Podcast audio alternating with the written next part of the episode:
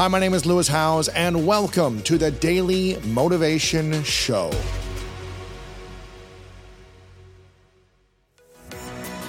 Okay, so if you haven't heard the news yet, I've got a new book out called The Greatness Mindset Unlock the Power of Your Mind and Live Your Best Life Today. It's coming out soon, and I'm pumped to invite you to be a part of the launch team for this book. This is a rare opportunity to get your questions answered and network with other champions of greatness in this exclusive community of conscious achievers. If you're ready to receive early access to the first few chapters of the book, behind the scenes updates from me, plus VIP access to bonuses and giveaways, then this is for you. For instructions about how to join this greatness launch team, make sure to go to lewishowes.com slash launch team right now. Again, make sure to check it out at lewishowes.com slash launch team right now.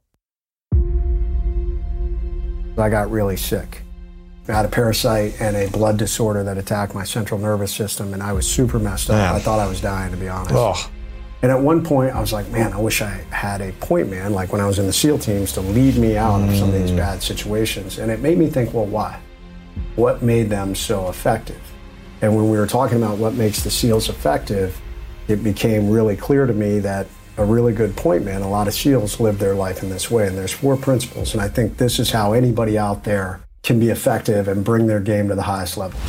Number one, relentless belief in your mission. And there's a lot of people who don't know what their mission is. They've never written it down, they've never defined it. And, and if you write down your mission, it's got to be built on the foundation of your values. And there's a lot of people that don't know what their values are. They'll tell you cliche things. They'll say, you know, faith, family, finance, fitness. But when you hear those things, you're like, dude, you haven't been in church in two years, and you haven't been in a gym. I haven't seen you in a gym this year.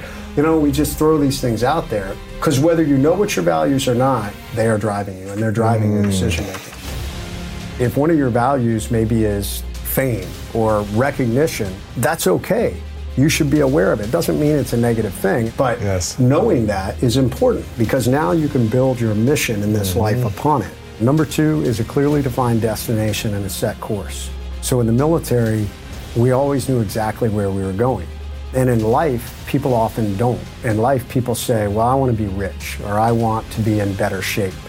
Those are not clearly defined things. It's kind of mm-hmm. like saying, I want to go west if I needed to go someplace. In the military, we use something called the Universal Transverse Mercator System. It's a grid system that covers the entire Earth, and it breaks Wow. it down into It's a the exact point. Yeah, exactly. A one meter square, almost the Wow, size of this table. Yep. So a very clearly defined destination, and that enables us to not have any deviation. You know, and we're not going west. We know exactly where we're going. Yeah. And then the second part of it is a clearly defined course, and that course is a bearing on how we get there or how we follow our compass to get there. Most people may have one, but they don't have the other and you can't get to where you're going without having both. Mm-hmm. Because the course becomes the how to it becomes our waypoints. Like when i wanted to be a seal as a kid i knew that was my destination. That was a very clearly defined destination and the course was all the things that I had to do. So I had to enlist in the Navy. I had to get accepted. I had to get a SEAL contract. I had to physically pass the SEAL screening test. I had to academically pass the ASVAB score with a high enough score to get picked up for SEALs. I had to get a SEAL rating. I had to graduate from my A school. I had to get the SEAL training. I had to make it through SEAL training. I had to make it through Hell Week. Right. All these things were waypoints on the course. Number three of the point man principles is risk assessment and situational awareness. So many people walk through life totally blind. When we talk about will you be ready, they're not ready for the ambushes that are coming, and oftentimes they never see them coming, even though the signs were there. So, one, are we regularly doing risk assessments of where we are in our life? Are we still balanced? Are we still taking care of ourselves, you know, both in the Pentagon and peak performance? Are we making sure that our destination is front sight focus, that we're on course, that we're hitting the waypoints we should? So we're consistently doing a risk assessment. We're also looking for the indicators that an ambush is on the horizon. Yes. And so many people don't. So then they walk into these ambushes and they're like, oh my God, I never saw that coming. And the fourth one? is an overcome mindset to get off the X as quickly as possible. You can't prevent every ambush. I estimate that most people in this life will go through five, at a minimum, five major life ambushes. And I define a major life ambush as anything that will forever leave physical, mental, emotional, or deep financial scars. You will always carry the pain of that ambush. You will always look back and, and you will think, God, that was painful. Like it Right. hurts when we think about it. And I tell people that on the lower end of the scale, it can be the ending of a relationship, it can be the ending of a marriage, job, personal failure, professional failure, lawsuit, bankruptcy, the failure of a business. It can be life threatening illness or injury, life threatening illness or injury to someone you love. It can be sexual trauma to you or someone you mm-hmm. love. And then at the higher ends, it starts to get into the loss of a loved one, or one of the highest I've seen is the loss of a child.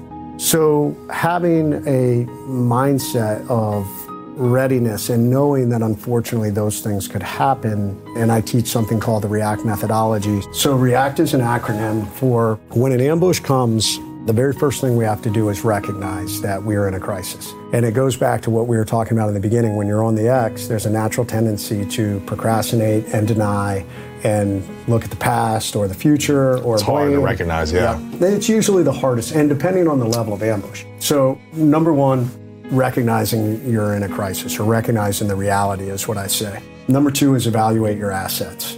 When we are hit by a life ambush, by any kind of crisis or catastrophic event, it's natural to feel totally overwhelmed in the moment because your world has just come to a grinding halt for whatever it is.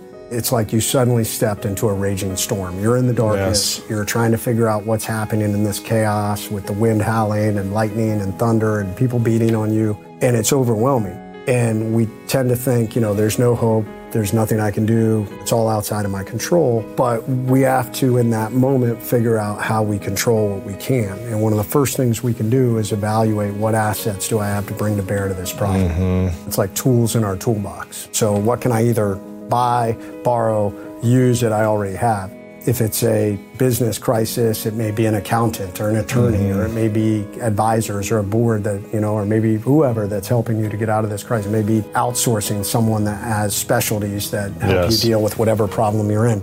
If it's a personal crisis, maybe it's a relationship crisis, so it could be a, a marriage counselor, a priest, or a, you know, mm-hmm. whatever it is. Having those things, though, makes you suddenly say, okay, this is crisis, but I can deal with it. Sure. Number three is assess possible options and outcomes. The, the slowest part is A, recognizing, B, starting to gather, hey, I have tools or I have what's in my inventory to deal with this. And then there tends to be this, this tendency, if you will, to suddenly rush. Like, oh my God, this sucks. I want to get off the X and I have these tools, so let me let me use these to get out of here as quickly as possible. I tell people you got to slow down. You got to take a tactical pause, And look at all the outcomes all the outcomes, and also maybe there are things that are happening that you haven't seen yet. behind so, the scenes. Yeah. So getting your team together, whoever is helping you, whoever's Yeah. part of this inventory, this Yes. is where we now assess both the short-term and the long-term impact of the decisions that we're going to make. And the C. Choose and communicate. So you choose the direction you're going to go and you communicate it to the people around you. You're never on the X by yourself. The X has its own gravitational pull, any kind of life ambush. If it's a personal ambush, your family, your kids, your friends get pulled on the X with you. Yeah. If it's a business ambush, your, team, your yeah. team, eh, believe it or not, even your clients can get pulled on That's the X with you. So it's it's important that we choose and then communicate because frequently as a leader, especially when we're in a crisis, sometimes we want to internalize Yeah. and we don't want to, even though everybody around us can see you're in a storm, man, you're on the X. Yeah. But it's important to communicate for, for three different reasons. Number one, when we communicate, we verbalize what we're going to do. There's that lead yourself level of internal accountability. When we say we're going to do something, now it's like, yes, this is what I'm doing. Number two, it tells others, and they're like, oh my God, yes, we have a plan. This Yeah. sucks. Let's go. And that third component of that is hope.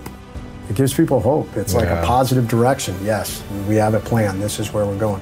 And then the last one is take action. Execute on that plan. There are so many people who will go through this process and then they're waiting for the perfect moment. And the perfect moment's never going to come. You know, the time to act is now. You know, imperfect action is better than mm-hmm. waiting for this perfect plan. Exactly. And it, and it creates momentum. It gets you off that X. And you may go from one X to the next, and that happens sometimes, but use that momentum to keep going instead of just sitting there.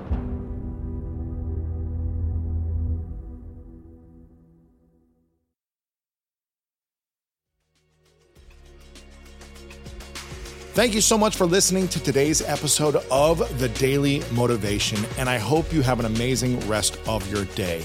If you enjoyed this episode, make sure to click the link in the description that will take you to the full episode of our main podcast on the School of Greatness. And if you are loving The Daily Motivation, please follow us over on Apple Podcasts and Spotify and leave us a review over on Apple Podcasts right now. And if you want more exclusive content and ad free listening experience, make sure to subscribe to our Greatness Plus channel on Apple Podcast right now. And if you want to get even more inspiration from our world class guests and learn how to improve your life and take it to the next level, then make sure to sign up for the Greatness newsletter and get it delivered right to your inbox over at greatness.com slash newsletter. Again, have an amazing day, and I'll see you tomorrow with another episode of the Daily Motivation Show.